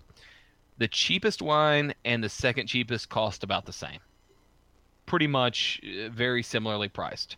Um, in fact, in one instance, whenever I looked at this wine list, the second cheapest and the third cheapest wine were the were actually lower cost to buy the bottle at a retail outlet than the cheapest wine was. So they're actually making more on the second and third cheapest wine. Just a real interesting look. Jeez. Um, don't worry about buying from the cheap stuff. It's there to give you something not to drink, but it's probably quality that is comparable to the cheap, the second cheapest and third cheapest on the list. So for this restaurant that I just went to, they had 20 wines on their list. Uh, they had about 10 reds, and it was a steakhouse, so 10 reds, about five whites, and five others like champagnes and things like that. So whenever you're looking at the list, they put that cheap stuff on there to guide you other places. That doesn't mean it's bad wine. Even the cheap stuff on that list is still going to be decent because it's a restaurant. They don't want you to drink bad stuff, you know. Even if you order the cheapest, they don't want you to to have a bad experience. Now, wine experts in quotes say stay away from Pinot Grigio. So it's usually going to be overpriced for the quality. Um, and that's because Pinot Grigio in wine circles currently, so this information may be different in 2018 than it is in 2017, but in wine circles currently, Pinot Grigio is a, you know, look down your nose at it type of wine.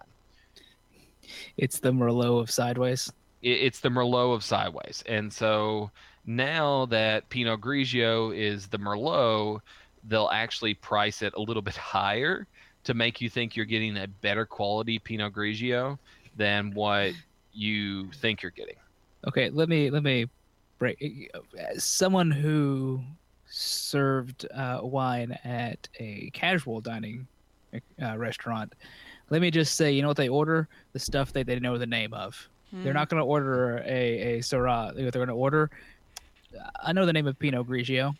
Sure, I'll get that. Or they'll Which probably I'm- just say Pinot. I've heard that name before. Uh, yeah, and that that's actually that's that's not uncommon. Um, if you can't pronounce the name, it's okay. Um, I like going in and finding the wine that I can't pronounce or that I've never seen before. I like finding something that's a little bit different. To be perfectly honest, for all intents and purposes, just about every wine on the list that I saw at this really nice steakhouse, every wine that you could buy by the glass was probably the exactly exactly the same quality. Um, it, they they varied in price, but as far as what it tasted like, it probably all tasted exactly the same. Once I looked it up, looked at what they were serving, looked, they had a couple wines from different parts of this list. It was all pretty much very much the same. Now, if you find something that you can't pronounce it and you want to try it, just point to it. And they'll you're not going to be looked down on, oh, you can't pronounce it, oh, you you uh plebe, you know. It, it's it's normal. Just point to it and your waiter or waitress will be fine to go ahead and, and get it for you. Um, don't worry so much about pairings. Um, the people that kind of look at you and, and, and scoff at you for having red wine with fish, um, in my opinion, they should just kind of stuff it. You know, drink what you want. That's that's my opinion. This last go around, I ordered red wine with my oysters, which are you know fish side, and ordered a white side with my steak. So, you know, I just kind of did it to see what they would do. They don't care. It, they're making money either way. They just want you to order a wine. Waiter, They I'll really want take you to- that Joey Trebbiano. Uh, there there is something to be said about having white with with fish and red with meats. I don't care. Drink what you want. That's the biggest thing. You know, if you I if want you want to drink something that's that's a certain style, if you haven't tried something, go for it.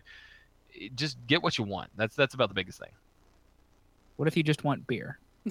go with beer yeah like this is just the the idea of if you want to go with wine if you want to you know basically look right when you're ordering wine. If you if you are concerned about your looks then that's one thing. But if you just want to have something that tastes good go for it. Nobody's going to judge you for it. Your wait staff doesn't care to be perfectly honest. Um, they're just there to make their dollar. If you order a $30 white with a steak versus a $10 red they're still going to think you're a, Let a lot cooler person because you ordered three times the price Let me just say there are thresholds to that. This goes past wine, but if somebody, for example, ordered a Bahama Mama and wanted scotch in it instead of rum, Eh, yeah, no, there's some judging going on. Yeah, There is, Yeah, there is. there is.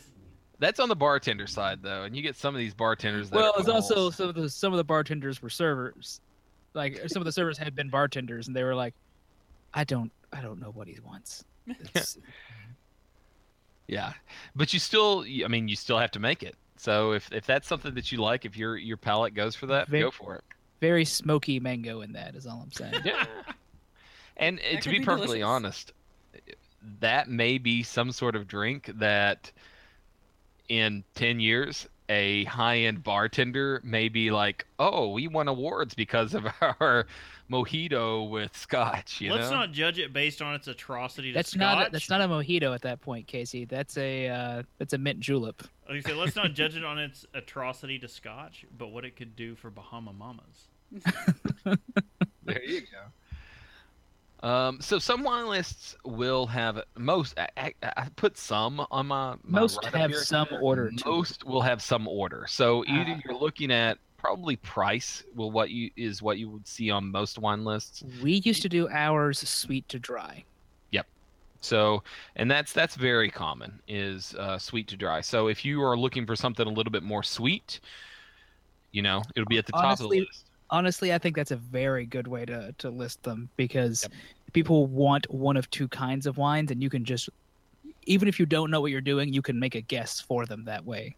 Yeah. And I don't think we actually mentioned it, but dry is it leaves like the dry feeling in your mouth, right? Like Dry that's is what it's not supposed to mean. sweet. Yeah. well, it's- but it's still a weird term to describe It is. This is definitely wet, Yeah. as the intro. It's clearly wet. Um, some some places do price, some places do sweet to dry, some places do light to bold. So they may even break out their wine list as sweet reds and dry reds, and then inside of that list, Hmm. list light to bold. This is a joke for a certain. This is a joke for a certain age group, but uh, it's it's a light to a football head shaped bottle. He's bold. Mm. Wow. All right. Mm. All right.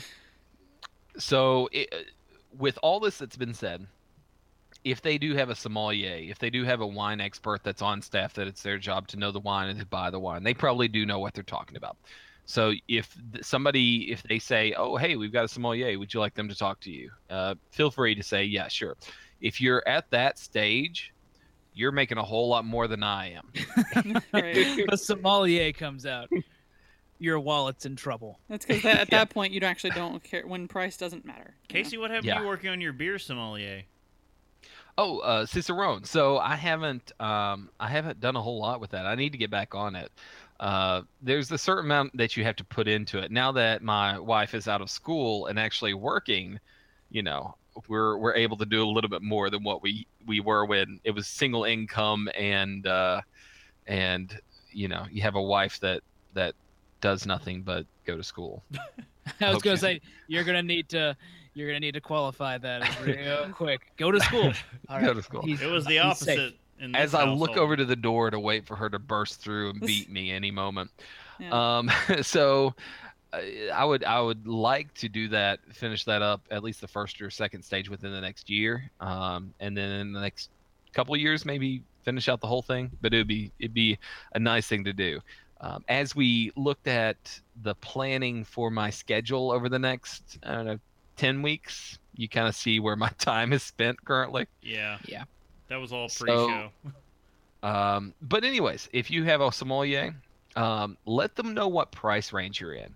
They're not going to be offended if you say, "Okay, I'm in the bottom third," or "I'm in the bottom, I'm in like the ten to fifteen dollars a glass range," or "I'm in the twenty-five to maybe twenty-five." They'll be offended, but I'm in the thirty to fifty dollars a bottle range. They're not going to be ticked off by you. They are there to help you.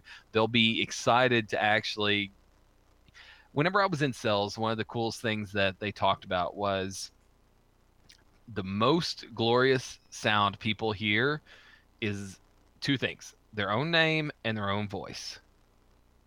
Which is why we do so well with the podcast. 'cause And I- Say, I that's feel why we're like none all of them have actually done a podcast and have to hear themselves. No, uh, I can't so, stand to hear uh, myself. The wine sommeliers will love it that you're asking for their uh, input. Um, let them know what you like. If you say, "Hey, I'm looking for something that's a little bit more uh, toward the fruity side," or "I'm looking something that's not so fruity," "I'm looking old world side," uh, "I'm looking new world side," you know, use the words that you know.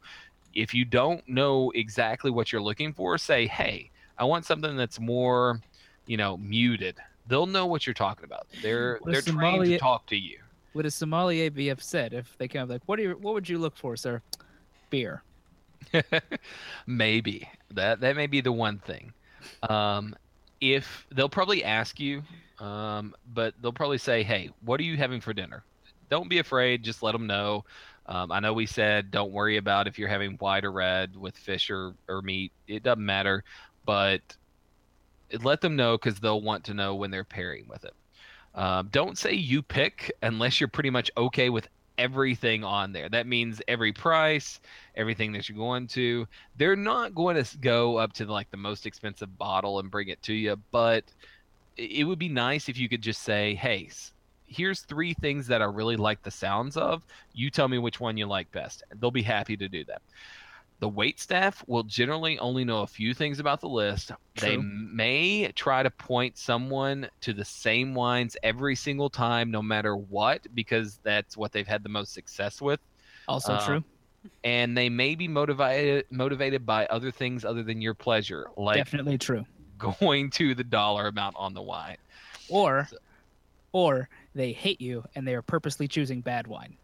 Very much so. If you're if you're that butthole, um, they may be going that direction. Um, when you order, there will likely be wines by the bottle and by the glass. You can get a whole bottle of wine. Uh, sorry, you can get a whole bottle of wine, but you will only. Uh, okay. If you see a wine that is sold by the glass, you can get it as a whole bottle. But you can only get a bottle of wine as a bottle. Don't try to ask for a um, a bottle of wine as one glass. They probably won't. Most likely, 99% of the time, will not give you give you the bottle as a glass. Okay. So a bottle will pour about four glasses of wine. Check the glass to a bottle price, and you're probably going to get a better deal by buying a bottle. If you order a bottle, so this is kind of important. If you order a bottle of something that's a little bit older or something that's a little bit fancier, the waiter or the sommelier may bring it out to you, may present a cork to you, and also may pour you a little in a glass to try. This is Don't- my favorite scene. This is one of my favorite scenes from the Muppet movie. Um, they get I- him like the little sparkling whatever, and it's like a pop top, and he pops it open, and he just gives him the the, the bottle cap to sniff. Oh, it's so good. It's Steve Martin in there. It's fantastic. Oh, I'm gonna have to watch this. I don't remember this. Um, last time I watched it, I probably wasn't a wine guy. Um, so if you order a bottle of something that's older, don't be offended. Also, if the waiter or or sorry, if the waiter does it, it's a little different. If the sommelier comes out and pours some for themselves and tries it before you get to, don't be offended. Okay, that's just them trying to figure out if it's good before they give it to you, present it to you for you to try. So it, it's common, semi-common for them to do it. Now, here's something that you you need to be aware of. When they present to the cork to you, there's pretty much nothing you can tell from the cork except for it's wet. That's about it. Um, if they stored the wine on its side, that kept the cork wet, which means that it kept the seal good. It kept that cork expanded and, and sealed, which means that the wine's probably pretty well kept. Otherwise, you're not going to find anything about the cork interesting. Um, smell the wine itself. It make sure it doesn't smell like a moldy basement. And when I say moldy basement, that's a different smell from horse blanket or some of these other aromas that could actually be appropriate in some wines. But keep in mind that if the wine doesn't smell flat or taste flat or dull, um, those can be signs the wine has been corked, which is about 5% of the time. It's not very common for the wine to be corked. 5 to 1% is about the number that we, we see most of the time. But that's about all you can tell from the cork is that it's wet. Um, smell the wine in the glass, take a sip. If it tastes okay, you're good to go. If you don't like the wine, that doesn't mean you can send it back. If you if the wine is bad, that means you can send it back. So if it's corked, if you think it's corked, that's okay. Send it back. Talk to sommelier. But keep in mind, 95% of the time, it's not going to be. Now, there's a lot of ceremony in wine and wine pouring. Most of it's bull. Um, pouring the wine by the neck is one of these things. So, whenever I was in an internship in college, I was, you know, just like today, I'm big into drinks. I do a lot of research on drinks. I figure out a lot of the things that are around drinks. So I went and um, ordered the wine for a wine and cheese event for a, a moderate sized um, nonprofit organization. And so as I'm pouring the wine, I'm, I'm there like with the event and pouring the wine for the event. and I'm holding the wine by the neck. Some a hole, I'm just going to go ahead and put it out there, um, orders a, of all things, uh, if you're going to order a wine and um, you're wanting somebody to judge you, white Zinfandel is the way to go. I'm going to say never order a white Zinfandel. Um, just just my thoughts on that. So comes up, orders a white Zinfandel, and then as I'm pouring this white Zinfandel, comes and tells me, "Oh, you know you're pouring that wine wrong." And I'm thinking, "What? What's going on here? You're holding it by the neck of the bottle." So I get a little, um, a little uh, Scolding. nerve, uh, not nervous, self-conscious. That's the word I guess I'm looking for.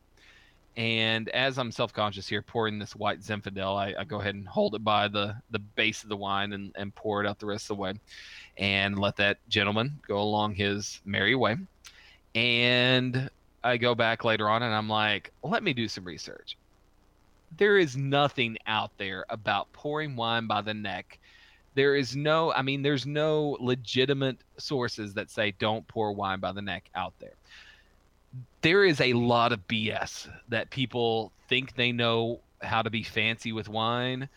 They have no idea what they're talking about. So, just putting that out there whenever you're drinking wine it's about how to enjoy it it's about how to enjoy the wine the most um, most flavorful most uh, the best way you can enjoy that wine is how do you enjoy it so whites are usually served chilled that doesn't mean they always are reds are sli- served slightly lower than room temperature or maybe not so bob your your bottle of wine is one of the reds that you can serve actually lower than uh, you can serve it at chilled temperature. So that that's sort of one of the things about wine is there's a lot of pomp and circumstance that's built around the industry that's built around wine and people think they're really fancy when drinking it but bottom line is wine is just there to get you drunk and wine is there to serve some complement to what you're eating what you're having what's going on in your life there's really nothing there that says you have to do it a certain way. Do it the way you like, and do it a, as often as you would like. Um, one of the things that I, I did add here in the end is wine does get you drunk. So it's about twice the alcohol content as beer.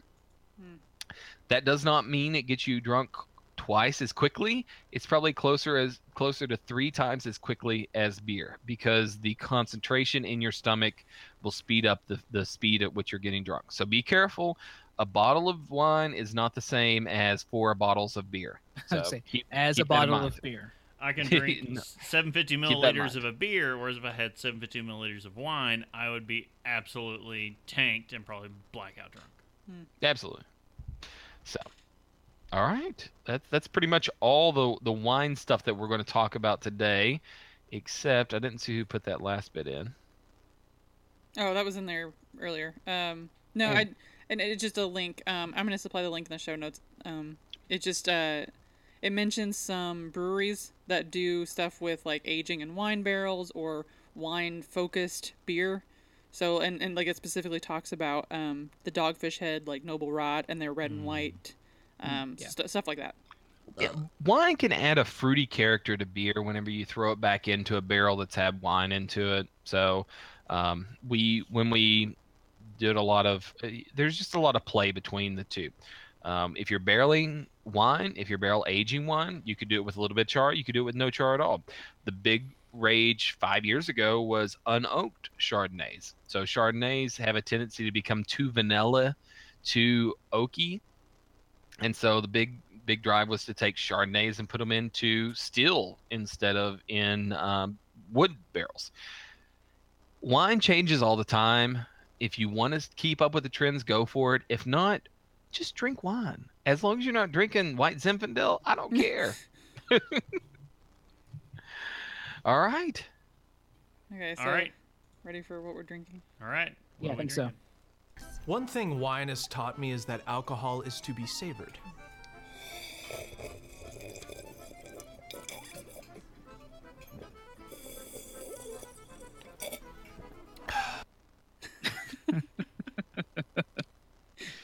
Is it all right? Indeed, it is. All right. Okay. Um. Yeah, I've been. Uh, I'm not drinking this whole bottle. Uh, thankfully. I'm gonna try to. Wine apparently uh, can keep for a little bit at least. From the looks of that Um, wine mouth. I hate you so much right now. um. Yeah, because I go with red wine, so I always get wine mouth. Like I was really happy this wasn't a video episode. um. But I. I literally went to Party Source. Not- huh? Not not to pull us any further than than what we already are, but wine was used as partially makeup, and so it, the fact that we use lipstick now as a lip stain is probably a throwback to the fact that once you were drinking wine, Brittany, you were more attractive to a male because you were drunk. Oh, yeah, I'm, I'm looking at the person next to me. Remember that. Right? um, anyway, but yeah, that I should really just also remember to wear like red lipstick anytime I have red wine, so that way you can't tell as much. Um, but so I uh, I went to Party Source and was like, so I can what is the driest possible red that you have that's not expensive at all? so I got this thing called Old Pearl, and it's a Cabernet Sauvignon, and it's from California, uh, 2015, and um, yeah, it's 13.9% ABV. So there's that. With a dog on the label. Yeah, there was a dog, and I was like, well, that's a bonus. Um, Some people only shop by the label, as we discovered. Uh, apparently, Oh, yeah. Ashley Paramore shops for her wine based on if there are birds on the label. yeah, I mean, you know, whatever does it for you. Um, but so the Gotta make. Dr. Bird feel at home. Yeah. Exactly. Uh, it's not a bad wine. Uh, honestly, like it was, it was on sale and it was like ten bucks, and I was like, whatever, I don't care. It, it, it you know, I'm gonna keep it for like maybe a week or two. Um, but the uh, so the description is bold flavors of blackberry and cherry, dried herbs, and soft oak tannins envelop this wine, uh, and it pairs well with steaks. It says, um, or eggplant, zucchini. With kind of thing. peppery steaks. Yes, because it's a really dry red wine. Um, it's just I like I don't like overly sweet drinks, so this is like a a really buttery. There is a bit of blackberry kind of taste to it. Um, yeah, that's what I prefer if I drink wine at all. so that's that's what I'm drinking, and it, it's it's fine. It's fine. Cool. It's wine. All right. Uh, so I've been drinking. Um, Casey's going to correct me at some point, but uh, uh, Beaujolais villages. Villages. Go you, you good? Okay. Uh, from uh, Louis Jadot. Uh, it's a Beaujolais, which I don't know what that is. Yeah. Uh, it's a 12%. I basically I went into the liquor store. I was like, I don't know what to get. Casey, suggest a wine. I will drink it. Yeah, my my my descriptions went very varied from uh, He got he got a little overly complicated, then followed by something that was like it's it's red and then something else. And I was like, okay, I need you to be a little more descriptive than that, but not quite as much as the other. I need right in the middle. So Beaujolais is a good good region in France. You're you're going to find that it's a very light wine. It's it's more of a so this wine is made like a red, but it has more of a pink flavor. Um, so it's kind of in between the red and white. Not huge tannins. It's fruity. It's- It's, it not is- sweet, but it's it's there. it's not sweet. Um, it is better cold because Mhm. it tones a lot of the flavor down, so I can actually drink it because I don't like it. Oh yeah, Uh, I don't. You know, I, I, I don't have a lot of affinity for wine. I just it's Right. not my kind of thing, and that's fine. Uh, but it's also this wasn't that expensive, so I'm not going to feel bad about pouring this bottle down the sink. Right. How much? How much was yours, by the way? Uh, Yeah. but- but it was like, like with tax, like thirteen. Yeah, that's not Good. Thirteen dollars. Yeah. yeah. That's why I was like, I need something cheap, and I was like 15 or less. I'll try anything Let's anything. go. Yeah. Yours was 15 Yeah, mine was a little more. All right. Um, so I am. because I bought it. She did good. Um, I send her out with I don't care. I'm probably just gonna drink whatever's in the fridge because I'm not drinking to theme. So she came back and was like, "Well, I got a wine and I got you something."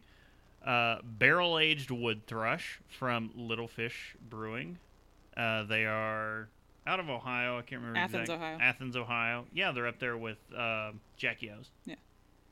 But uh, they were named the best new brewery in Ohio last year at a GABF. And the beer Barrel Aged Wood Thrush was actually the World Beer Cup 2016 Gold Award winner in Belgian and French style ales.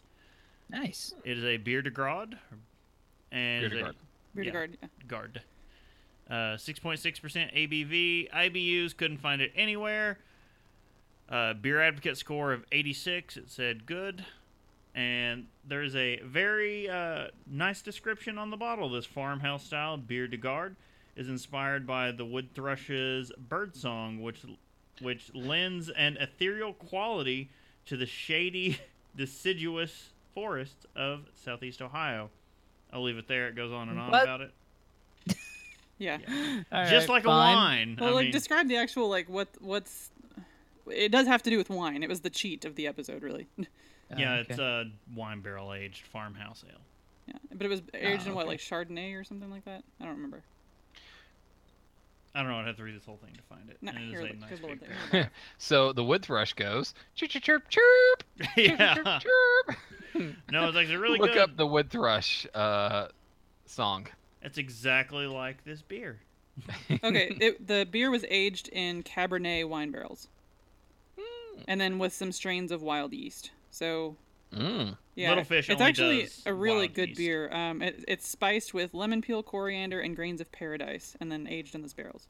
So like Mm, it's nice pepperiness. yeah, you can taste the spices. It's crazy. Yeah, and It'll all the good, little fish bottles have the uh, warning on there. We like to carbonate our farmhouse ales to a high degree. Make sure to chill the bottle before opening to avoid a gusher. You know that's bullcrap. I think that that statement was put on there because they are using wild yeast. Did, That's did, that's a didn't something go everywhere when you opened it, Chris? It did.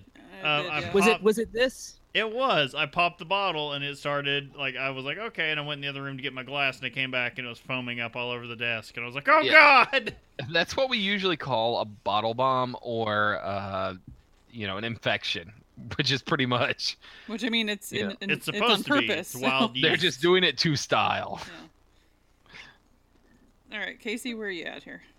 Um, so I am a bottle and a half in. at this point, Jesus. if you couldn't tell. I had a bottle, a half bottle of champagne. So I went to a, a wine store down in uh, South Carolina. Was able to find some Taittinger, um, which is the wine, or sorry, the champagne of choice for James Bond. If you were not aware, um, in the novels, so in the movies, James Bond drinks uh, Vodka Martini. shaken, shaken, not not stirred. stirred. With And Smirnoff then vodka. novels, In the- he's He drinks champagne mostly, although Yep. he does invent the Vesper, uh, which they did in uh, Casino Royale. Mm, Yep. Yeah. So, uh, Taittinger is his champagne of choice.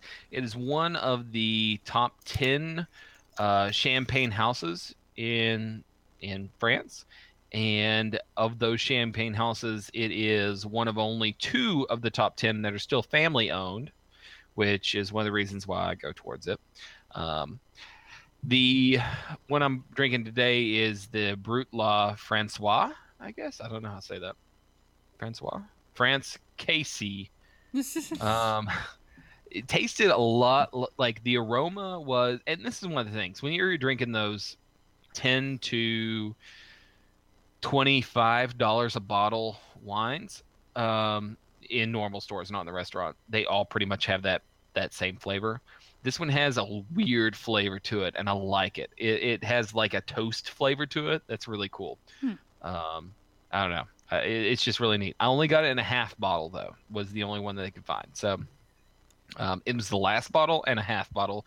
And whenever I said Taittinger, um, or it's spelled Tattinger, Yeah. uh, the guy who was supposedly the wine expert in the, the store had no idea what I was talking about, even though it's the sixth most popular wine in the world. um, he still, or sorry, champ, sixth most popular champagne in the world. He had no idea. So, a little less, uh, little less, kind of uh, props to the Wine and More folks in in Charlotte, North Carolina. And then second on the list was something I brought back from um, from Oregon whenever I was over there, and it's a Pinot Noir Rosé from Stoller Family Estate at 12.5%. Both of these were 12.5%. I think All that right. just about does it for us, guys. Yeah. It does. So, It's a, you- it's a good long one. well, it's wine. It's a pretty big. It's a pretty big topic. No, yeah, when you're expecting to go a overviewing, yeah, this is Yeah. a lot. I'm glad we got as much as we did in. Um, but you can subscribe and get some great resources at have at haveadrinkshow.com. Go there and scroll all the way to the bottom to follow us on YouTube, on Twitter, Instagram, and Facebook. And please rate the show on iTunes and rate the show on YouTube to help spread the word. All right. And don't forget, you can tell us your favorite drink, ask a question, or just leave some general feedback or show ideas. We talked about that earlier. Hmm. Uh, use the email a drink. bleh, A drink. Email I a like drink. that. Yeah. Use the email address feedback at haveadrinkshow.com. Uh, you can also use the feedback page on the website. Yeah, all joking and fun aside, guys, like to remind everyone to please drink responsibly. Even when I got blackout drunk, I stumbled to the car and then called my wife. All right. Uh, check us out next Sunday for the next video episode, and in a couple of weeks for the next audio episode. Once again, I'm Brittany Lee Walker. I'm Justin Frazier. I'm Christopher Walker. I'm too drunk for this one. I'm Casey Price. See you next time. Bye, guys.